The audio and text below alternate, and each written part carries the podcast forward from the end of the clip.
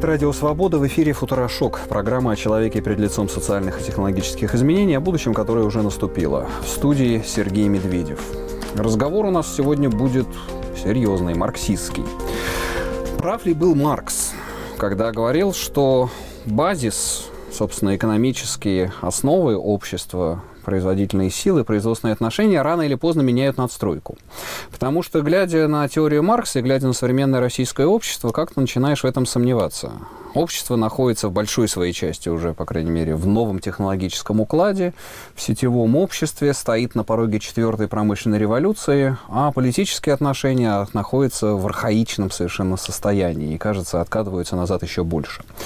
Так ли это? Позвали мы поговорить политолога Екатерину Шульман, один из немногих людей, которого я могу, так сказать, с гордостью назвать политологом, потому что это некое название себя дискредитировавшее. Пытаемся возрождать гордое имя политологии. Да, да, да, я обычно говорю, вот, э, так сказать, вот политологи, пожалуйста, не надо, но вот есть несколько человек, в том числе Шульман, которые носят это, это гордое звание. Вот, и у вас в том числе была очень интересная лекция, недавно в лектории «Прямая речь» под названием «Будущее семьи, частной собственности и государства», переначивая, переначивая Энгельса. Энгельса. Да, да, вот почему взялась вся эта марксистская тема в начале. Потому что Энгельса я люблю больше Маркса. Он, по крайней мере, за свои деньги жил.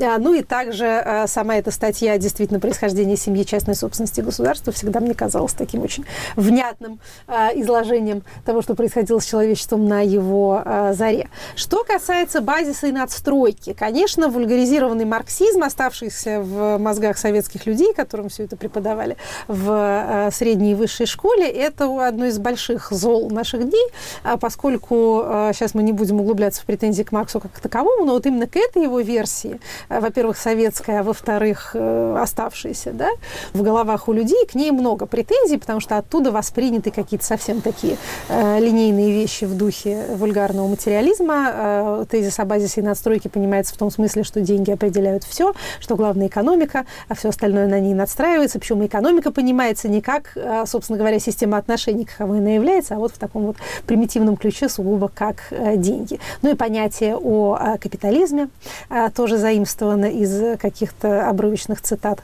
из классиков марксизма-ленинизма, типа нет такого преступления, на которое не пошел бы капитал за 300% прибыли, помните? Да, вот в головах да, да. бывших комсомольцев, к сожалению, все эти идеи э, цветут пышным цветом и дают плод свой совершенно не тот, какой э, хотелось бы. Ну, как Мануэль Кастельс, в конце концов, говорит об информационном обществе, это же такой по -по постмарксизм, в принципе, Кастельс. Но вот меня, конечно, да, интересует, э, каким образом будет меняться э, структура государства, структура государственного суверенитета, да, которая все-таки он с нами уже лет там 400, наверное, да, находится, 350, если с Вестфальского мира брать, э, в связи с э, экономическими изменениями. Вы назвали хорошую э, дату отсечения. Мы воспринимаем естественно, как данность и как единственно возможную реальность, то, что сформировалось в конкретно исторических условиях, и другие конкретные исторические условия могут сформировать реальность совершенно другую. Мы с вами за единицу мироустройства принимаем национальное государство, централизованное национальное государство. Я просто хочу напомнить, что так было не всегда. Нынешние национальные государства, наследники абсолютистских монархий Европы, которые выиграли в свое время а, соревнование историческое, победили в исторической конкуренции и показали а, более высокие результаты, чем а, разнообразные альтернативные модели. Вот они, собственно говоря, и унаследовали Землю. И вот наши понятия о том, что а, там большое – это эффективное, что централизация – это скорее хорошо, чем плохо, что долгосрочное планирование, например, это тоже типа здорово и правильно, что государства образуются нациями, что нация есть политическая единица. Все это, еще раз повторю, я сейчас не говорю о том, что это какие-то ошибочные там иллюзии или суеверия, я просто хочу сказать, что это, это э, есть определенный исторический этап. Возможно, что мы с вами переходим постепенно в другой исторический этап. Это может происходить силами э, двух э, процессов.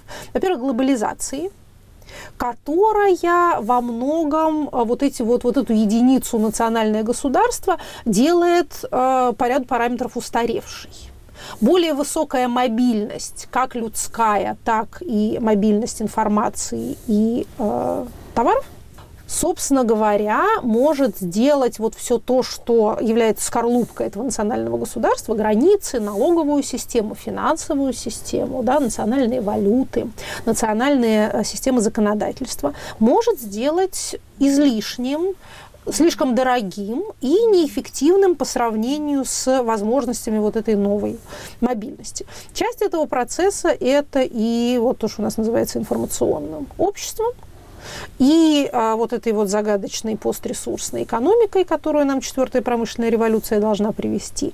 Это все пока еще довольно туманные вещи, хотя, понимаете, почему они кажутся такими туманными? Потому что а, люди, занимающиеся а, науками об обществе, а, не очень хорошо понимают, а, какова эта новая информационная экономическая реальность, а люди, которые занимаются а, информационными технологиями, не умеют объяснять, а, во-первых, что это такое понятным образом, а во-вторых, они не мыслят а, категориями, которыми которыми мыслят общественные науки. То есть они могут рассказать про свой биткоин и про свой блокчейн, но они не понимают, что это значит для социума, что это значит для а, политической системы, что это значит для баланса власти. А те, кто понимают в этом, им трудно вникнуть в то, что такое, собственно, интернет вещей и чем отличается от интернета овощей, и почему именно это как-то должно э, радикально менять мир. Поэтому мы, э, конечно, как положено в разных отраслях знаний, ощупываем каждый слона со, со своего конца. Тем не менее, из того, что сейчас видно, вот смотрите, а что э, вырисовывается. Хочу заранее предупредить, что вырисовывающаяся картина кажется максимально противоположной тому актуальному новостному фону, в котором мы изо дня в день живем. Этому тоже есть вполне себе марксистское объяснение. А, как говорил Маркс, если общество задается вопросом, значит, ответ на него уже найден. Если а, какая-то э, политическая форма э, особенно активно себя проявляет, очень может быть, что она проявляет себя именно потому, что она уходящая. Вот эти вот проблемы прошлого века, проблемы вчерашние, они э, перед тем, как зима недаром злится, да, прошла ее пора, да, вспыхивает э, особо ярким, ярким светом. пламенем. Да. да, может показаться, что самый актуальный вопрос сейчас в мировой политике – это вопрос суверенитета. Да? Это наша новая религия, это новая религия всех альтрайт, всех новых правых в Европе, это во многом и э, религия Трампа. Ну да, и как-то, может быть, э, задам вопрос, что это как реакция именно на глобализацию, на блокчейн, на четвертую промышленную революцию, на безработицу белых воротничков. Вот идет эта новая волна суверенитета, во главе которой на белом коне товарищ Путин. Или товарищ Трамп. Еще, ну, Путин, еще у да, кого, еще... у кого конь белеет, еще надо Да, да. посмотреть. Смотрите, да, я считаю, что это реакция. Это реакция естественная. А более того, я э, предлагаю всем порадоваться тому, что э, в нашу эпоху на таком крутом вираже исторических перемен эта реакция имеет вот такую вот форму. Э, то есть там кто-то где-то на выборах выиграл не один кандидат, а другой кандидат. Да, мы это называем там шоком, потрясением, революцией, опасностью для чего там либеральной демократии. Значит, на самом деле это все детские э, сказки перед сном в сравнении с тем, что происходило на аналогичных в предыдущих промышленных революциях, на предыдущих исторических этапах этапах. Такого рода изменения обычно сопровождаются, конечно, массовым кровопролитием, мировыми войнами, э, очень серьезными э, и насильственными изменениями внутри социумов, внутри стран. То есть в прошлые, в прошлые разы все это прошло гораздо менее мирно. То, что сейчас это все э, на уровне какой-то там политической болтовни, слава богу. Слава богу, что оно так. Но а, если действительно это реакция, если мы правы, э, мы общественные науки в своих наблюдениях, то а, это уходящая волна, которой надо дать себя проявить, потому что люди имеют право быть недовольными. Темпом перемен, действительно их там образ жизни, уклад находится под угрозой, и они имеют право на то, чтобы проявлять э, свой протест таким образом, выбирая там тех лидеров, те партии, которые, как им кажется, им помогут оттянуть э, часовую стрелку назад. А мы при этом помним про себя, что в принципе это невозможно, то есть как-то радикально изменить ход истории истории, видимо, нельзя. Э, даже я сомневаюсь, что возможно его замедлить, но можно как-то смягчить э, резкость этого поворота. Может быть, оно и к лучшему. Может быть, потом, оглядываясь назад, мы скажем, что э, роль там и этих новых консерваторов, и новых правых, и каких-нибудь сторонников Брексита в Великобритании, может быть, она была скорее позитивной, чем негативной. То есть мы можем рассматривать их не как таких людей, которые там цепляются за колеса поезда прогресса и не дают ему ехать. А может быть, они, э, слегка затормозив время, действительно э, сделали... Это адаптационная да, работа сделали общества. этот вираж, да, не, не таким э, головокружительным, не таким болезненным для вестибулярного аппарата Ну да, народов. есть сейчас популизм, если правый левый популизм, как такая лихорадка при прививке. Ну, ну, можно, можно и так это сказать. То есть, на самом деле, честно говоря, вреда от них, как вот большого и радикального, я пока не вижу. То есть я этому тотальному ужасанию не, не, не особенно сочувствую, поскольку не вижу, чему именно ужасаться. Так вот, если мы считаем, что суверенитет национальных государств будет растворяться в крепкой кислоте глобализации, что, собственно говоря, это уже и происходит, и реакция объясняется именно тем, что это происходит, то а, возможно, что организационные формы вот этого вот общемирового порядка будут, как сейчас часто говорят, разделяться на два уровня. На верхнем уровне будет система межгосударственных союзов. Евросоюз типа Евросоюза, новая империя Габсбургов, типа вот тех э, тихоокеанских партнерств, которые заводил Обама, mm-hmm. из которых сейчас его э, преемник, наследник э, да. выходит, но тем не менее э, все равно э, там, ну, китайский ШОС, да, э, наш тот же самый Евразийский союз, даже его тут упомянем. То есть вот такого рода межгосударственные объединения, которые что они делают-то? Это же не просто, это не Антанта, это не договор о сердечной дружбе. Это э, союзы прежде всего экономические экономические. Их смысл – это упрощение торгового оборота, собственно, усиление той самой мобильности, которая и растворяет э, скорлупки э, национальных государств, выедает из них вот этот кальций, который делал, делал их крепкими. А второй этаж – это уровень городов и городских агломераций. Это очень популярная сейчас тема в общественных науках, об этом много говорят. Я не буду утверждать, что я все про это понимаю, но смысл следующий.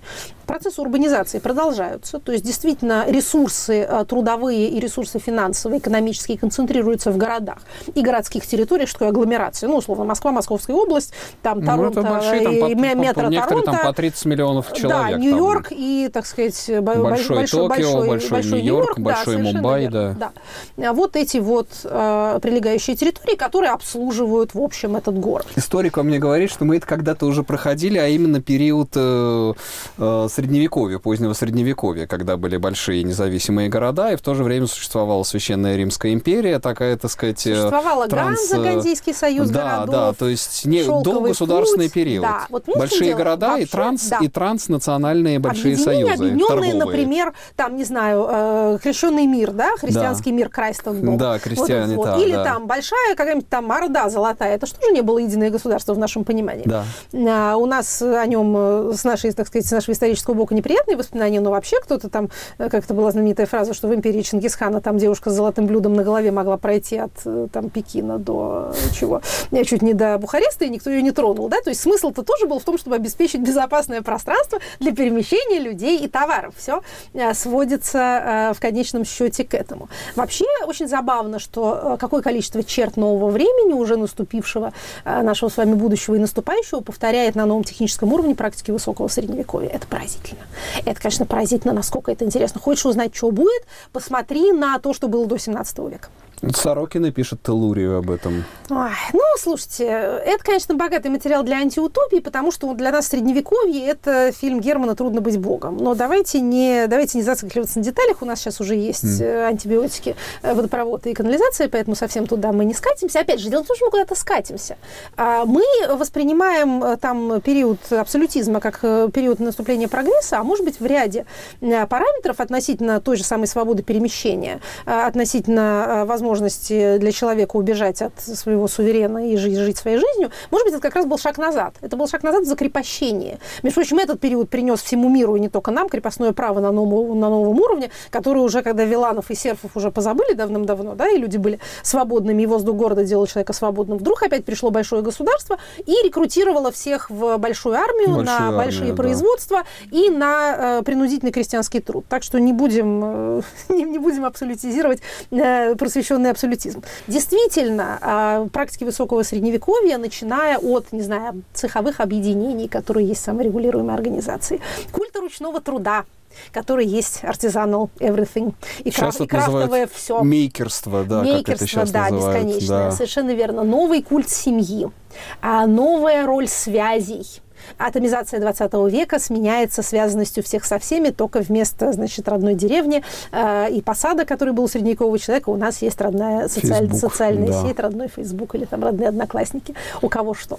И э, действительно какая-то другая роль религии, может быть, объясняющаяся тем, что э, у людей появилось больше свободного времени, и они стали задумываться о своей духовной жизни. Ведь еще что принесла та предыдущая, позапрошлая промышленная революция и централизованное государство, ведь люди стали гораздо больше работать.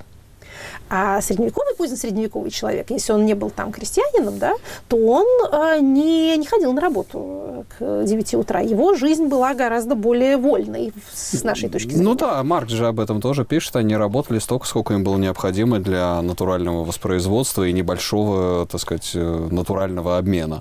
Вот вам жизнь э, гражданина с гарантированным гражданским доходом. Да? да, это тоже еще один вопрос, который встает, что будет, собственно говоря, с демократией в эпоху гарантированного минимального минимального дохода. Это Ведь очень большой вопрос. Люди перестают раз... быть налогоплательщиками, они, так сказать, э, перестают быть стейкхолдерами, так сказать, мы не даем no taxation without representation, да, а тут как бы какой taxation, когда ты не работаешь, а государство тебе денежку дает. Да, а налоги будут платить роботизированные производства, создающие, в свою очередь, другие роботизированные Ну, налоги, видимо, с потребления будут э, только, так сказать, э, ну, сейчас пока надеются на то, что э, роботы будут платить налоги. Ну, то есть, что значит не роботы, естественно, а владельцы. Владельцы этих автоматизированных производств, которые уже будут продуцировать сами себя, э, они будут, э, собственно говоря, основными объектами налогообложения. Это вопрос уже напрямую к политической науке. Каким будет политическое поведение, какой будет репрезентативная демократия. А не возникнет ли внезапный новый социализм, состоящий из вот этого государства, кормящего бесконечные орды пенсионеров, вечных пенсионеров, пенсионеров. Немножко мы, э, мы, Российская Федерация, может быть, показали миру, на что это похоже, потому что в сытые нефтяные годы мы были таким социумом псевдозанятости.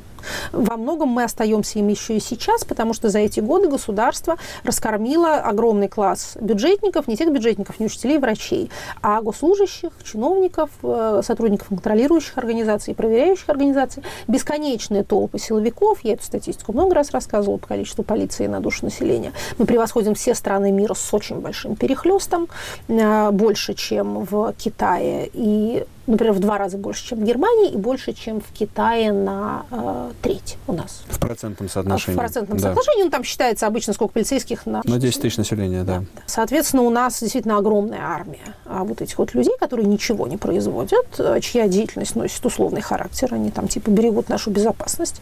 Э, помните, может быть, опять же, к вопросу о высоком средневековье у Рабле. Э, в Гаргантюа Пантагрюэле есть рассуждение о том, что вот солдат, он там воюет, купец торгует, крестьянин пашет, а монах-то что делает? А он молится за наши грехи. А типа, а зачем он нужен? А мы его кормим за это. Ну, как же он за грехи за наши молится? Вот э, правоохранитель, он правоохраняет. Да? Он стережет нашу с вами безопасность, э, молится за наши грехи, значит, нарушение этой самой безопасности, а мы за это его все кормим. А вот э, такой вот, такая, такая не очень веселая социально-политическая картина с соответствующим политическим поведением, очень хорошо нам знакомым, да, поскольку понятно, как эти люди голосуют, либо они не голосуют вообще и не протестуют против того, чтобы голоса присваивались, либо они голосуют за ту власть, которая является их единственным ну да, посмотрим, как Россия вписывается в это всю великолепное будущее, которое нам здесь описывает Екатерина Шульман.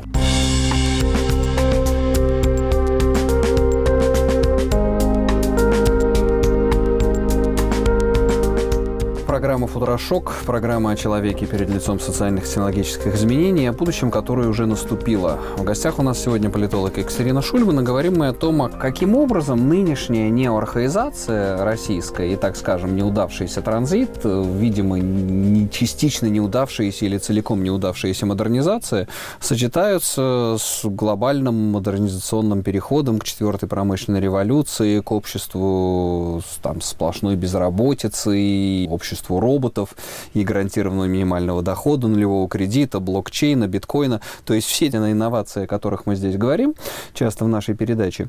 А, каким образом нынешний путинский режим сочетается вот с этим совсем? То, что называется футурофобией, боязнь будущего, это очень распространенная у нас болезнь. Чем выше по иерархической пирамиде, тем она распространеннее. Чем сильнее, да. Ну, э, у нас вообще, как я всем рассказываю все время про нашу карту ценностей, да, ценности безопасности безопасности и самосохранение превалирует радикально над ценностями прогресса и э, развития.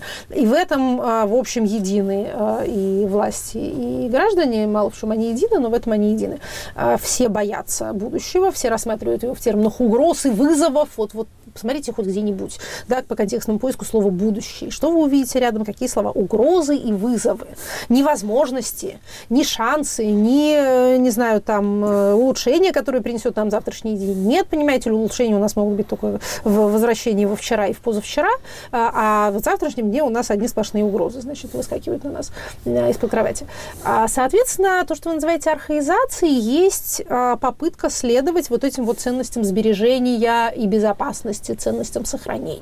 Это, в принципе, в те же всемирный обзор ценностей, которые, которые делает э, Инглхарт, Инглхарт да. и Норрис, э, уже по которым Россия всегда находится вот в этом спектре, где ценности выживания гораздо выше ценностей самовыражения. Совершенно верно. Это одна из наших базовых э, бед, потому что с этим сочетается крайне низкий уровень доверия с уровнем доверия чуть-чуть получше становятся последние годы силою э, социальных сетей угу. и, соответственно, тех связей, которые они дают, потому что э, это сразу чрезвычайно увеличивает э, оптимистические настроения так сильно, что даже э, там, экономическая деградация не, не может перебить э, тот эффект эйфории, который чувствует человек, который, когда он вдруг обнаружит себя не в одиночестве, а связанным с другими людьми. Все-таки это базовая человеческая потребность. Депривация в этом смысле приводит к, ко всему на свете от суицида до наркомании. И любой любое улучшение в этой сфере, оно сразу дает вам плюс 100 в карму, как нынче говорят, плюс 100 к вашему социальному э, самочувствию и даже к вашему политическому оптимизму. Поэтому, собственно, на совместную деятельность так все э, подсаживаются. Так вот как же Россия со своей футурофобией вписывается вот в этот вот глобальный расклад? Ну, смотрите, а, с одной стороны, будь ты футурофоб или футурофил, а все равно э, время для тебя течет точно так же, как для всех остальных. Невозможно э, закопаться в ямку и сказать, ой, знаете, для меня пусть завтра не наступит, пусть у меня всегда будет вчера, и всегда 5 часов, и время пить чай, как в «Алисе в стране чудес». Даже там они пересаживались, как вы помните, вокруг стола, э, чтобы чистую посуду иметь каждый раз, а когда Алиса спрашивает, а что вы будете делать, когда вы сделаете полный круг, то тут этот э, мартовский заяц нервозно говорит, let's talk of something else, давайте о чем другим поговорим. Люди, которые хотят остановить время, они очень нервозно относятся к вопросу, а что вы будете делать, когда вы перемажете всю посуду, посуду и съедите все ваши ресурсы.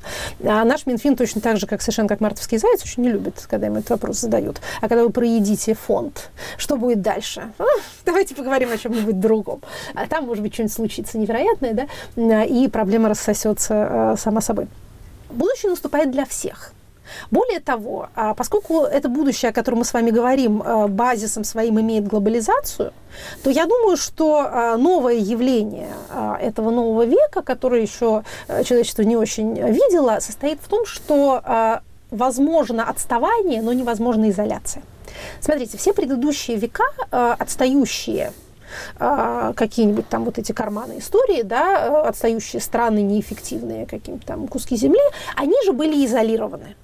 То есть я сижу у себя, значит, со своим э, чистоколом, э, я никому не хожу, и ко мне никто не ходит, да, значит, я тут сам себе выращиваю свою брюкву, ее ем, э, и там хорошо торгую с соседями пенькой и с баринными шкурками, но не, не глобализируюсь. В чем было преимущество этого образа жизни? В том, что ты, может быть, живешь хуже, чем сосед, но ты об этом не знаешь. Ты считаешь, что там живут люди с песями головами, нехристи какие-то, значит, вот у нас тут э, правильно все и хорошо по староотеческим заведам, а у них там неизвестно что. Сейчас изоляция невозможна, мир прозрачен, все видят всех. Не только путем физического передвижения, но и путем обмена информацией. Причем мы видим очень близко, как живут другие люди. При этом отставание вполне возможно. Да? Одни территории богаче, другие беднее. Одни дальше убежали по пути технического прогресса, другие совсем не убежали. При этом все видят всех. Это взрывает людям мозг, конечно. То есть, когда э, там молодые люди э, вот этих самых отсталых территорий, выразимся обобщенно, видят, что другие молодые люди живут совершенно иначе, э, при этом они верят в неправильного Бога, неправильно себя ведут, не так одеваются, а, а живут лучше, да, это очень многим, действительно, еще раз повторю, абсолютно ломает голову. И единственный выход, который, единственный вариант, который представляется, это вот давайте взорвать тот неправильный мир. Да. Взорвем этот неправильный мир, потому что он вот тут у меня на носу сидит, да, то есть я не могу спрятаться от него никуда. Я не то, что там сижу себе тихо в медресе, да, и молюсь, он, он вокруг меня. Вот этот вот мир неправильности. Поэтому давайте его уничтожим. Это в, с некоторыми поправками, это, в общем, тоже картинка взаимоотношений России и э, внешнего мира, э, обобщенного западного мира, потому что тоже вот мы это все видим, но это же все неправильно, это нехорошее.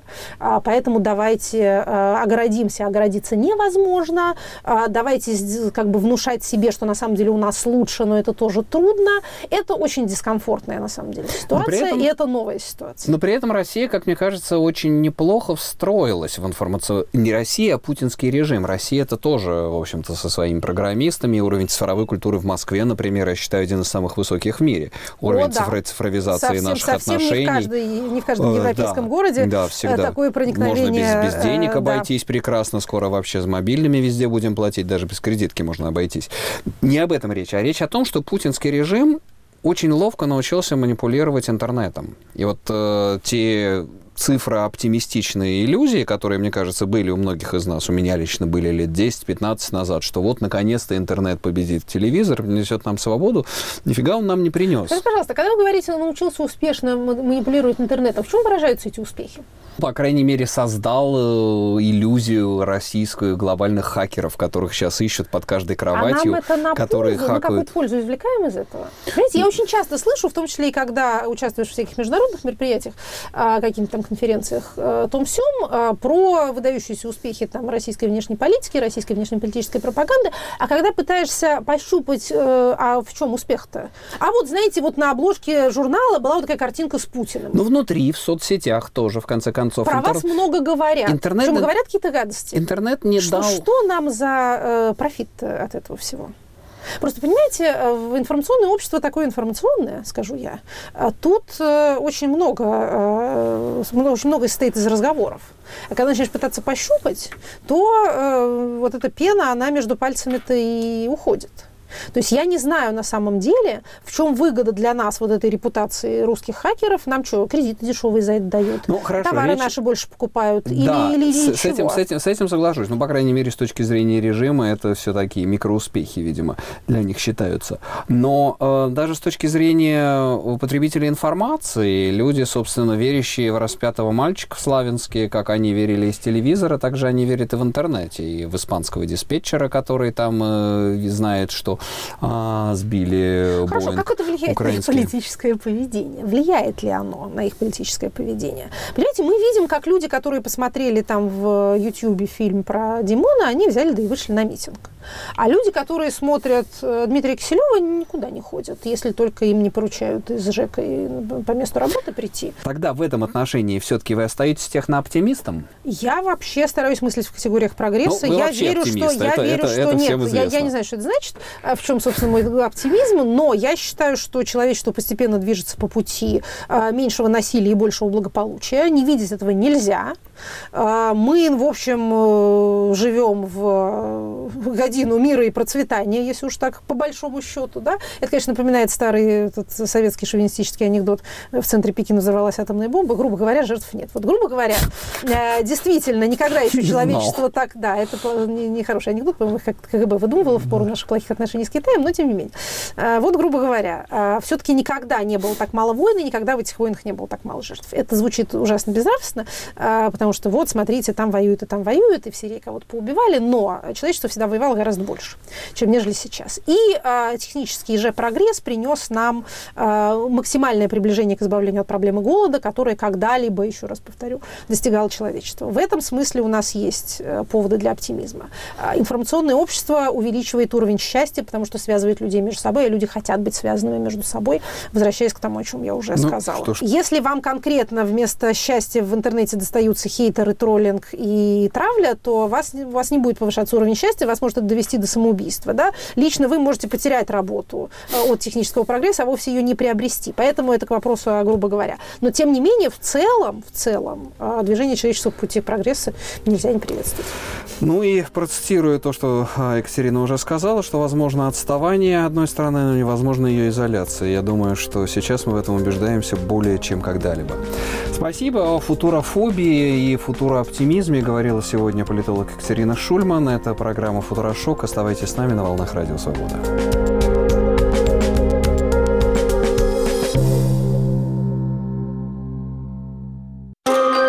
Сегодня в России христиане кажутся большинством, которое угнетает меньшинство. Я атеист, я один, вас много. Вас очень много. Главные претензии не к верующим в Бога, а к самому Богу. Вот люди гибнут на Украине. Где Бог? Люди гибли в сталинских лагерях. Где Бог? Как может вера противостоять лжи, ненависти и насилию? Об этом в программе с христианской точки зрения в субботу в 17 часов, повтор в воскресенье в час дня и в четверг в 18 вечера.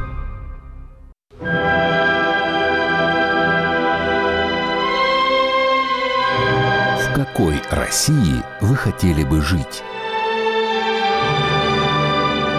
Я бы вернула Советский Союз. Справедливость. В принципе, меня все устраивает. Путин, я думаю, пока не уйдет. Уйдет, так найдет другого, такого же, как и Путин. Себе замену подстать. Во-первых, без войны. Во-вторых, без лишнего правосудия. С нормальными законами, с нормальными налоговыми обложениями. Тот строй, который у нас сейчас, ну, я так думаю, наверное, мало кого устраивает. Благополучной, стабильной, развивающейся и свободной. Как мы и живем, справедливой, честной, вместе с нашим президентом. Крымчане захотели, мы их приняли. Ведь там живут наши сестры, братья, и мы молодцы. После Путина будет божественная монархия. Радио «Свобода». Будущее в ваших руках.